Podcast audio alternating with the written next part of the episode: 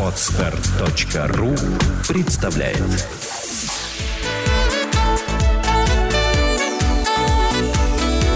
Добрый день, дорогие слушатели. С вами подкаст «Психология, миф и реальность» и его бессменная ведущая Александра Иванова. И мой драгоценный Андрей Капецкий. Здравствуйте.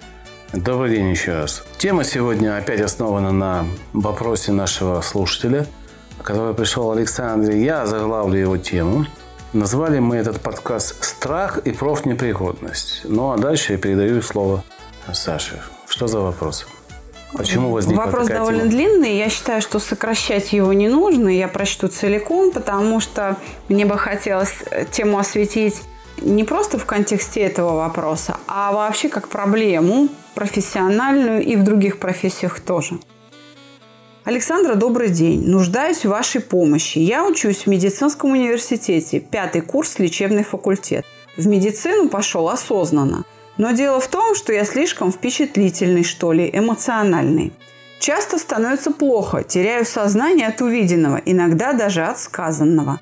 Врачи шутят. Раз боишься, значит хорошим врачом будешь. Никто из них, у кого я интересовался, так и не дал мне ответа на вопрос, почему так происходит и как с этим быть. Я теряю сознание даже от того, когда у меня берут кровь из пальца. Но врачом быть хочу. Все это мне интересно. И очень хотелось бы стать оперирующим гинекологом. Но очень сомневаюсь, справлюсь ли. Я знаю, многие наши страхи лечатся очень просто. Например, боишься говорить публично, чаще выступать с докладами, рефератами и так далее. Кстати, это тоже моя проблема. Так я и здесь решил поступить. Я подрабатываю платной медицинской сестрой в отделении областной больницы.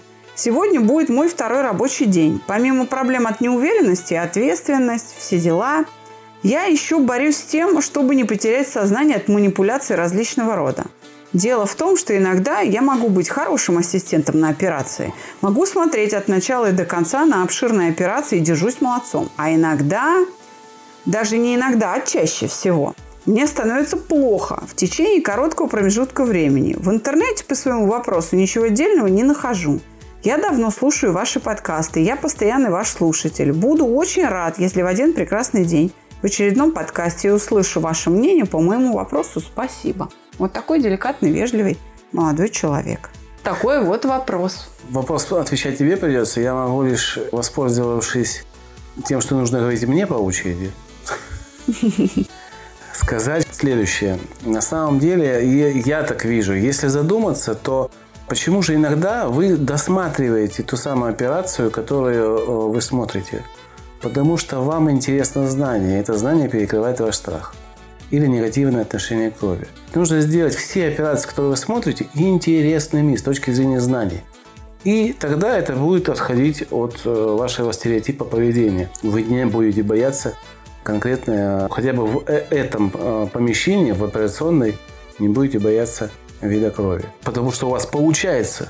У не все сходится к тому, что вы прям в обморок падаете. А впечатлительность, ну да, мы, мы с этим работаем. Я думаю, что Саша здесь уже раскроет тему более серьезно. Если вы в Москве, я думаю, что одного курса вам вполне хватит.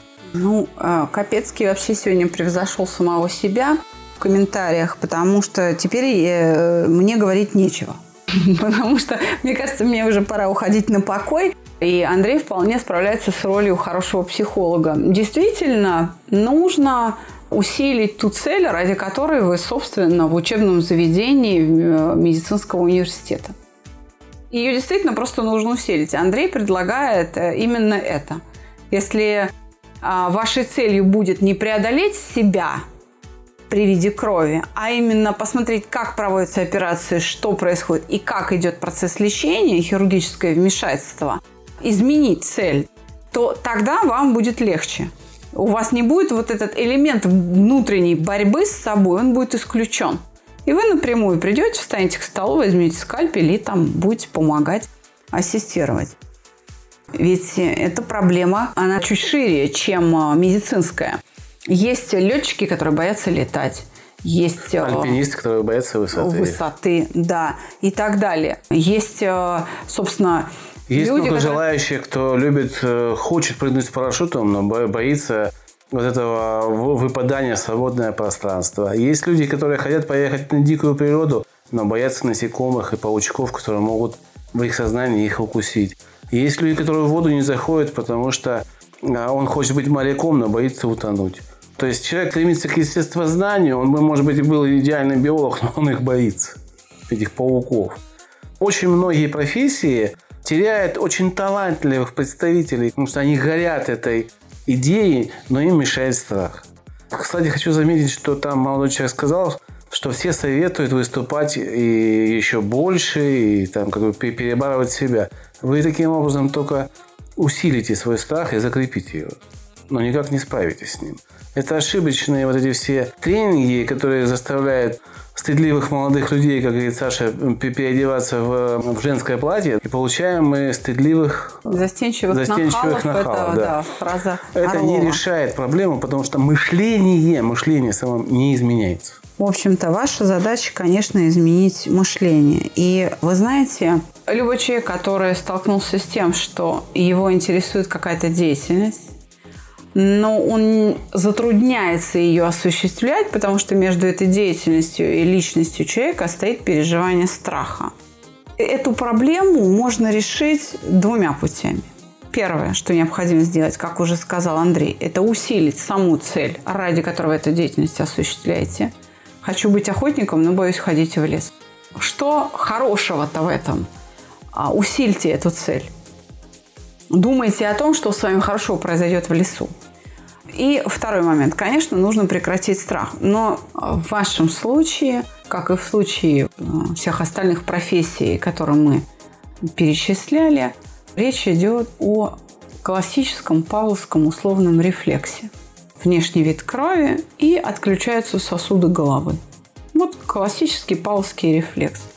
Просто Павлов описывал эту работу, эти взаимоотношения организма с внешним миром через работу пищеварения, а в общем-то ровно то же самое справедливо и для всех других взаимоотношений.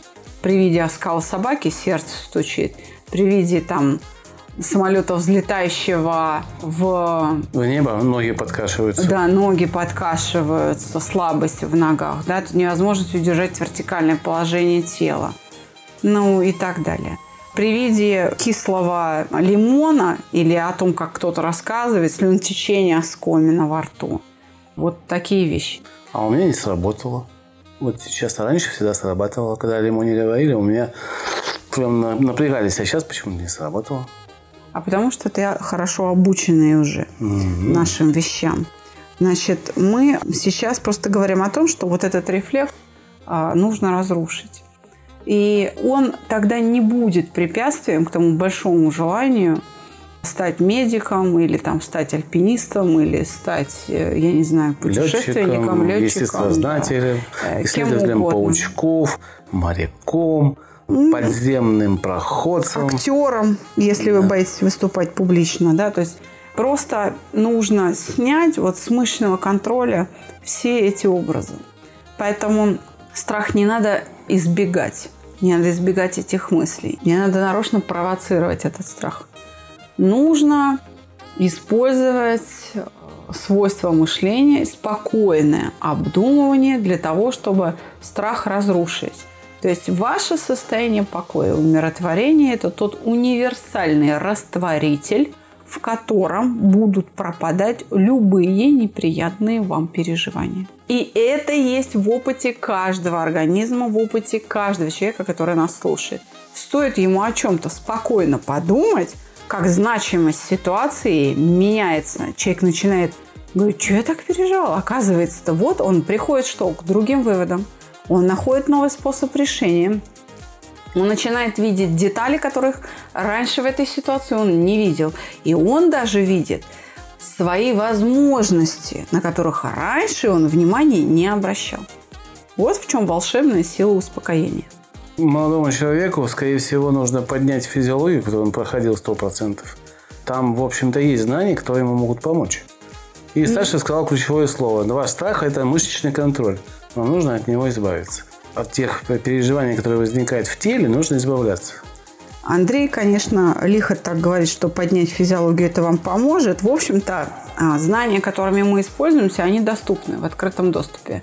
Но повторить наши технологии пока никто не смог. Хорошо. Поэтому все было бы так просто, если бы не было так сложно. Но опять же, хочу обратить внимание на то, что если вы в обморок падаете, то перед тем, как возникает вот это обморочное состояние, а, идет или какая-то волна возбуждения от живота в голову, или наоборот, от головы вниз идет какая-то волна возбуждения. То есть работают мышцы. Это может быть поперечно-полосатая, что называется, мускулатура, да, а, сосудистого русла. Это может быть а, непосредственно крупные скелетные мышцы, может участвовать сердечная мышца, миокард диафрагма, дыхательная мышца. Разные системы могут обеспечивать эту реакцию. Вот их все нужно от этой реакции отключить. Эта отключка происходит с помощью состояния покоя. Вот когда вы в спокойном состоянии представляете себе, как при виде крови вы падаете в обморок, и так много-много раз подряд, удерживая себя в состоянии покоя, то есть чтобы сам обморок при этих воспоминаниях не наступал, вот тогда происходит угошение.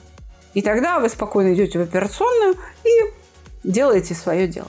Очень, на самом деле, такая большая тема, да, поднята, но для нас страх, в общем-то, очень понятен, и в нем нету ответвлений, как во многих направлениях, и ИБО, и 25 томов словесного поноса, как я называю, да, о том, чего, чего бы хотелось этому человеку достичь в работе со страхом.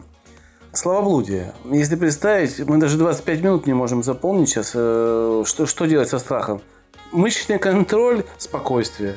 Две простые вещи, которые приводят к тому, что страх исчезает. Но мы записали этот подкаст для автора вопроса именно потому, что он-то как раз э, и обратился к нам, говорит, я знаю, что это просто. Объясните как. Вот сам подход мы вам дали. Все остальное – это уже вопрос вашего упорства и количества повторений. Я подчеркну, количество повторений. У нас есть замечательный подкаст, наверняка он, если является нашим слушателем, серия подкастов об эмоциях. Страх стоит там одним из последних, перед гневом. Поэтому вы послушайте еще раз, как мы советуем. Обида, вина, стыд, страх, гнев. Даже непосредственно вот автору я бы посоветовала один из наших ранних подкастов э, послушать о панических атаках. Там как раз хорошо описана процедура угошения, и он может этим воспользоваться на практике. Там даны довольно удобные советы а для того, чтобы снизить э, вот это напряжение. А, но опять же, это будет временный эффект иметь, если он не будет заниматься усилением цели, ради которой он учится на медика. И интерес. Он хочет лечить людей. Значит, вот на этом и сосредоточиться. Зачем вы идете в операционную? Себя мучить или лечить?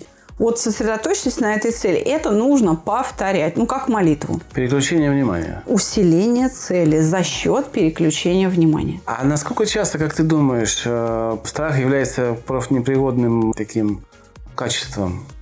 по которому сам человек себя не приводит в профессию? Довольно часто. Ко мне обращались люди, те же летчики и даже вот авиадиспетчеры, которые говорят, я вот авиадиспетчер, и я хочу переучиться на летчика, а летчиком стать не могу. Почему? Потому что начинаются панические атаки перед прохождением а, ЛВК, летно-врачебной комиссии. И он, он боится уже не... И ма, врач осматривает, а, у тебя тахикардия, какой тебе полет? Сама мысль о медкомиссии приводит к тахикардии, которая определяет. Да. Если и так каждый думал, раз. Да. Ну и как? Решили этот вопрос? Все ребята решают свои вопросы. Просто я это привела в пример для того, чтобы сказать, что не, не только врачи боятся крови, да, но и там, допустим, летчики боятся летать, и вплоть до того, что они даже не, не могут еще до кабины дойти.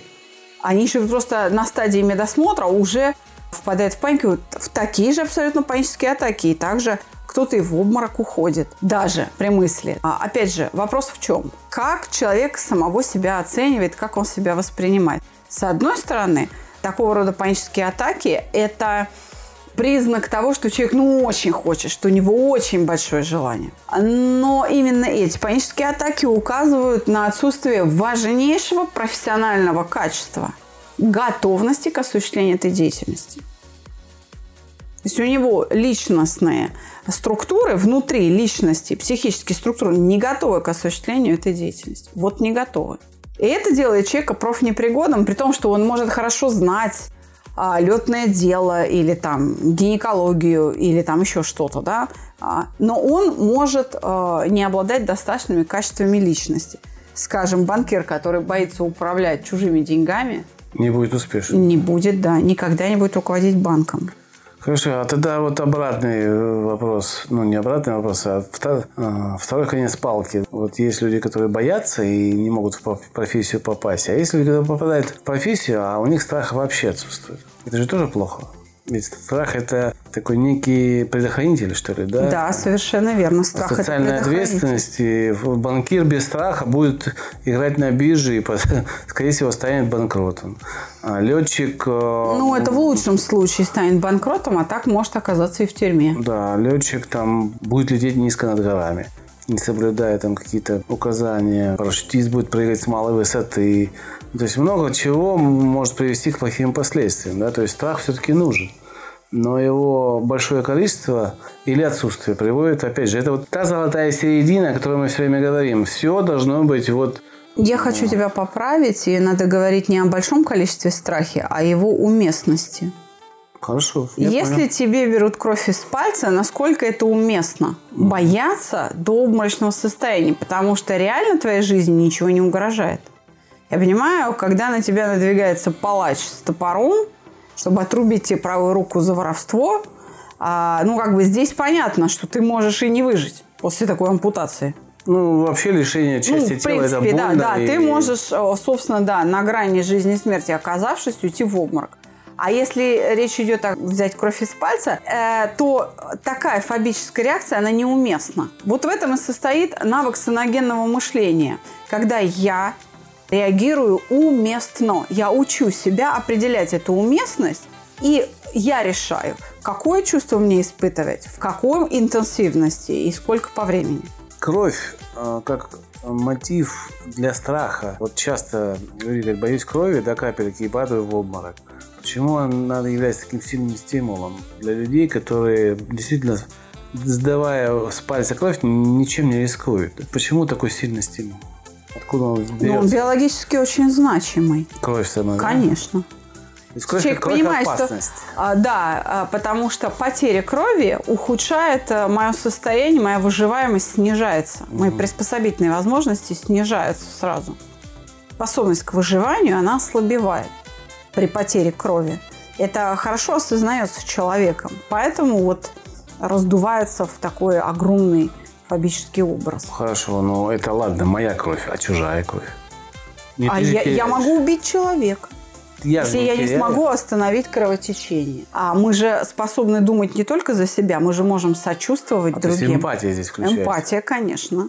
Нет ли отвращения в этом? Есть и отвращение. У всех же по-разному это формируется. А как оно формируется? Почему? Вот давай разберем на примере этого молодого человека. Как ты думаешь, откуда могла возникнуть такая ситуация с его поведением? Ведь интересно же э, предупредить такое поведение, а не только дать совет, как его ну, исправить. Наверняка нас слушают какие-то родители, ну, не какие-то, а нас слушают родители, нас слушают сыновья, дочь. Нас слушают семьи, в которых происходит сейчас э, там, обучение своих детей, воспитание детей. Возможно, им какие-то советы могут понадобиться э, с точки зрения, как не воспитать боязливого ребенка, который вот а, таким образом будет переживать э, не попадание в профессию, и для него это будет проблема. Как говорил Макаренко, воспитывать э, надо примером, да, то есть примером воспитывать легко, не запретами, не там осуждением, а именно примером. Покажи пример, как надо реагировать.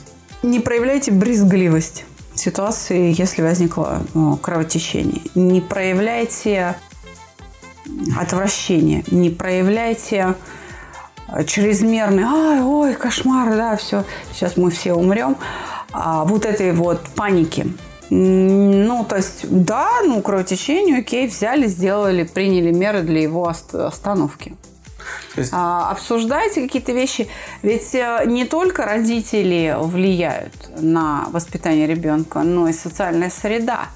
И зачастую даже больше. если а, родители слабы в педагогике, то социальная среда влияет больше, чем семейная среда на ребенка. Поэтому а, в этом и состоит ответственность родителей, чтобы они оказывали большее влияние, чем внешняя среда. А для этого они сами должны быть олицетворением того, о чем они говорят и что они пропагандируют в своей педагогике. Они должны быть примером. Поэтому, скажем так, ребенок может научаться, научиться бояться крови там, благодаря просмотру фильмов ужасов или каких-то там. У нас, извините, один телеканал НТВ чего стоит, сколько там грязи и сколько там вот крови и кошмаров. Реальных, из реальной жизни – эксплуатация вот этих чувств э, неприятных телевизионщиками, она в том числе приводит э, к тому, что происходит с молодыми душами. В том числе к этому. Ну, я думаю, что парню стоит лишний раз посмотреть интерны и отнестись с юмором. И э, светлый образ доктора Быкова может стать для него примером того, как человек должен профессионально относиться к своей работе. Не к своим интернам, а именно к профессиональной а, деятельности. И он может задаться целью обрести эти качества. И я сторонник не того, чтобы постоянно ликвидировать последствия. Ага, вы боитесь, давайте сделаем угошение. А, вам обидно, давайте сделаем угошение. Просто в процессе угошения нужно понимать, для чего мы это делаем. Вот если мы это делаем не для того, чтобы ликвидировать последствия, а для того, чтобы воспитать в себе некую добродетель, тогда мы на правильном пути. Ты говоришь сейчас о здоровом цинизме. Это такой защитный механизм, который многих врачей спасает от схождения с ума на работе. Особенно хирургов и э, да. там, вот онкоспециалистов, где ты работаешь. Да? Здоровый цинизм – это некая такая а, защитная оболочка вокруг тебя, которая не дает проникать внутрь тебя неприятным переживаниям. Тогда ты можешь э, оставаться на рабочем месте и быть эффективен. Эффективен, именно эффективен. Да, да. отнеситесь действительно с юморком а для пациентов это выглядит как... Пациенты этого не видят. О. Я хочу сказать, что это остается за кадром для пациентов. Пациенты это не видят, потому что это происходит в ординаторской, где-то, где-то куарно очень. Когда врач-онколог, получая там а, гистологию или что-то, да, исследование какое-то, говорит, да, это рак, я знал, радуется этому. И Э, только врач-онколог может радоваться, что у пациента рак. Потому что он правильно определил диагноз, теперь он может влиять на это заболевание. Они понимают, что это трагедия, что это тяжелое заболевание, но онкологи, вы знаете, они э, не исповедуют безысходность. Они 89%. говорят, что выживаемость э, сейчас на данный момент очень высокая – но выживаемости мешает депрессивное состояние пациентов и паникерство, которое наводят родственники. Я была неоднократно свидетелем того, как сами больные выбрасывали, буквально вышвыривали из палат своих родственников с криками, с гневом за то, что те сидят и хоронят их заживо. Рыдают, плачут, вот, вот это все приносят в палату. Это совершенно не способствует выздоровлению. Я знаю, что ты проводила не то что эксперимент, но в поле твоей деятельности попадало э, такое, такое как бы, ну, тебя, так как ты официально работаешь психологом в институте имени Герцена, тебя просили помочь людям справиться с их депрессиями. И неожиданно выяснилось, что химиотерапия в хорошем настроении переносится без тех душевных болей, без э, каких-то физических ну, неприятных вещей. То есть, ну, уменьшается в разы, скажем так, это да? неожиданным было только для врачей. Да, да, конечно. Для, для меня вообще... это была совершенно ну, э, рядовая ситуация. Действительно, а, врачи заметили, что химиотерапия, например, переносится легче – то есть после работы психолога, после устранения страха смерти, устранения страхов э, перед э, химиотерапией, а там может быть и повышение температуры, и понос, и работа довольно тяжелое, обезвоживание. Ну, в общем, масса всякой неприятности. Этого ничего не происходит с пациентами, которые прошли э, технологию, да, а, проекта «Чувство покоя», которые прошли процедуры, целый курс итерационной, э, итеративной реабилитации, которые, которые мы, в общем-то, располагаем. Да? Нет этих реакций. У них совершенно другая переносимость. Нет такого жесткого падения гемоглобина, такого жесткого падения там, лейкоцитов, которые обеспечивают иммунитет. Они держат этот удар. Они в состоянии переносить все то, что, ну, мягко говоря, не полезно для организма, но, в общем-то, убивает опухолевый процесс. А, мы почему затронули этот вопрос не, ради вот красного словца или рекламы, да, на самом деле страх и непригодность стоит как бы в заглавии темы, но ведь есть страх и выживаемость. Когда ваш страх, который должен вас защищать, он мешает вам выжить. Он просто мешает выжить. Для чего надо, ну, на что рассчитан страх, в моем понимании? Допустим, вы идете по джунглям и встретили льва и вам нужно от него убежать. И вот страх – это то чувство, та эмоция, которая позволяет вам собрать все силы и быстренько, и быстренько убежать. В этот момент может опорожниться ваш желудок, а, кишечник, да, вы а, мочу сольете, в общем-то. Все же не нужно отключиться. Страх отключает многие какие-то вещи, оставляя только мышцы. И куда бежать? Как бежать? Почему есть история, когда под действием страха люди ставили там мировые рекорды по бегу. Перелазили стены в 8 метров. А прыгали на 6 метров в высоту без шеста. То есть вот эти все фантастические истории на самом деле оправданы тем, что организм мобилизует все ваше естество, и страх это включает. Это он обеспечивает, обеспечивает вам жизнь. жизнь да. Но вместе с а тем... А здесь страх, он мешает. И... Да, нужно понимать, что страх – может э, работать и немножко другим образом. Даже не так, принципиально другим образом. Когда я оказываюсь в какой-то пещере, и выход у меня не за спиной, а за спиной у тигра, мне некуда бежать. Вот в этот момент страх, он как раз опасен. Мне именно в этот момент нужно успокоиться и вступить в схватку. Понимаете? Ведь э, массу, я могу рассказать историю охотников, э, которые охотники любят рассказывать всякие байки. Может быть, я уже рассказывала на подкасте, но если что, еще раз расскажу. Вот приспособление к ситуации у человека и, и в одном, и в другом случае, у обоих моих героев, произошло крайне эффективно. Да? Но у одного все-таки э, приспособление было более эффективным. Итак, двое друзей – жили, э, родились в одной деревне, оба охотники и рыбаки, но один остался в деревне жить, стал лесником, а другой уехал в город, стал там инженером. И по прошествии какого-то времени э, долгого лесник говорит своему сельчанину, э, приятелю, говорит, давай пойдем на охоту, давно ты не был. Говорит, давай пойдем. Сибирь, район Новосибирска, сопки, э, лес относительно редкий, там лесостепи. И вот вверх-вниз, вверх-вниз идут, идут, а остановились на перекур. Стоят, курят на каком-то холмике, да, и внизу, говорит, ну, что-то там шевелится кусты, и чья-то голова. Говорит, ну, подумали, мужик какой-то идет к нам.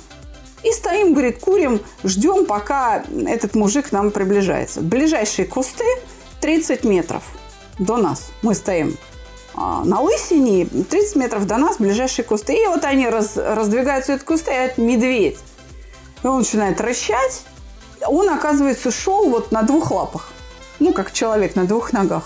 Раздвигал кусты. Вот такой у него был способ. И он встает на четыре лапы и начинает бежать, совершенно атакуя. Тот, который лесник. Что делает? Сбрасывает себя мешок, двустволку об колено обломил, дуплет загнал, еще два патрона между пальцев, нож в зубы, вскинул, дуплетом выстрел, опять обломил, два патрона, вскинул, выстрел. И медведь падает за метр перед ним, а он уже вынуш, вынул из э, зубов нож. Все, вот он выдох, медведь упал. Оборачивается, приятеля нет. Он его два дня по сопкам искал в тайге, нашел на каком-то дереве там. И тот, и другой выжили. Да? Но, но, в общем, конечно, более эффективно э, именно защищаться. Но если бы этот, который защищался, не выжил, то тот бы так и умер на дереве. Ну, скорее всего. То есть погибли бы оба. Да. Поэтому, в общем, То первый... есть эффективность второго все-таки низкая. а, ну, все равно, тем не менее, выход из ситуации его страх ему обеспечил. Поэтому, если вы боитесь животных, вы, конечно, лесником там, да, вы, вы не станете лесничим, вы, вы не станете охотником, но Вы понимаете, что двигало э, этим лесником? Страх. Он боялся умереть, и он, представляете, там в, ко- в короткий промежуток времени, в течение нескольких секунд, два залпа и полная подготовка к бою. Полная. Он прям э, не думая на автомате, раз, все, он решил эту ситуацию, а им двигал страх. Понимаете, если бы он находился в состоянии покоя, он бы, наверное, подумал бы чего-то. Что делает эмоция? Любая эмоция, приятная, неприятная, она ускоряет мысль человека. Скорость мышления в разы взлетает. То есть катализатор. Да. И поэтому эмоции так важны нам. Мы обязательно должны переживать. Надеемся, мы ответили на вопрос молодого человека по поводу его страхов. Если вам будет трудно, приходите, конечно же, мы поможем. Это ну, не столь такая серьезная проблема. На самом деле мы понимаем, что для нас это не серьезная проблема, и понимаем, что для всех остальных это серьезная проблема. Давайте, да, подведем итог. Да. То есть усильте свою цель а, профессиональную, сосредоточьтесь на том, зачем вы приходите на рабочее место, а не на том, как преодолеть свой страх. Ну, а чтобы преодолеть страх, подсказки – в наших подкастах о страхе и Панические о панических атаках. Дорогие друзья, прежде чем мы закончим этот подкаст, э, хотим сообщить о том, что этот подкаст, который вы уже сейчас слушаете, крутится у вас без нашего присутствия в Москве. Мы уехали отдыхать, нам тоже нужен отдых. Мы не успели записать все подкасты, которые хотели, чтобы заполнить паузы, потому что очень много работы. Поэтому встретимся мы после 15 августа и вновь наш канал возобновит работу. Да, в планах нашего вещания стоят все те заявки, которые вы нам прислали через сервисы, э, через э, ВК, через Facebook. Мы ответим на все ваши вопросы. Просто проявите терпение, дождитесь своей очереди, а мы уезжаем отдыхать. Спасибо вам большое, что вы с нами. Всего доброго. До свидания.